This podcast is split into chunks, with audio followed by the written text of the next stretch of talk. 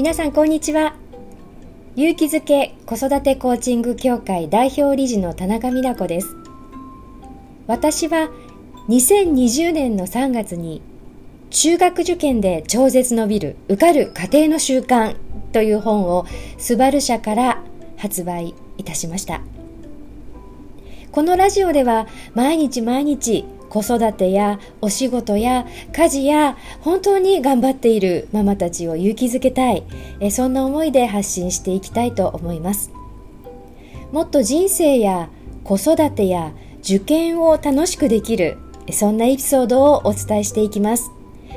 えどうかリラックスして聞きに来ていただけたら嬉しいです。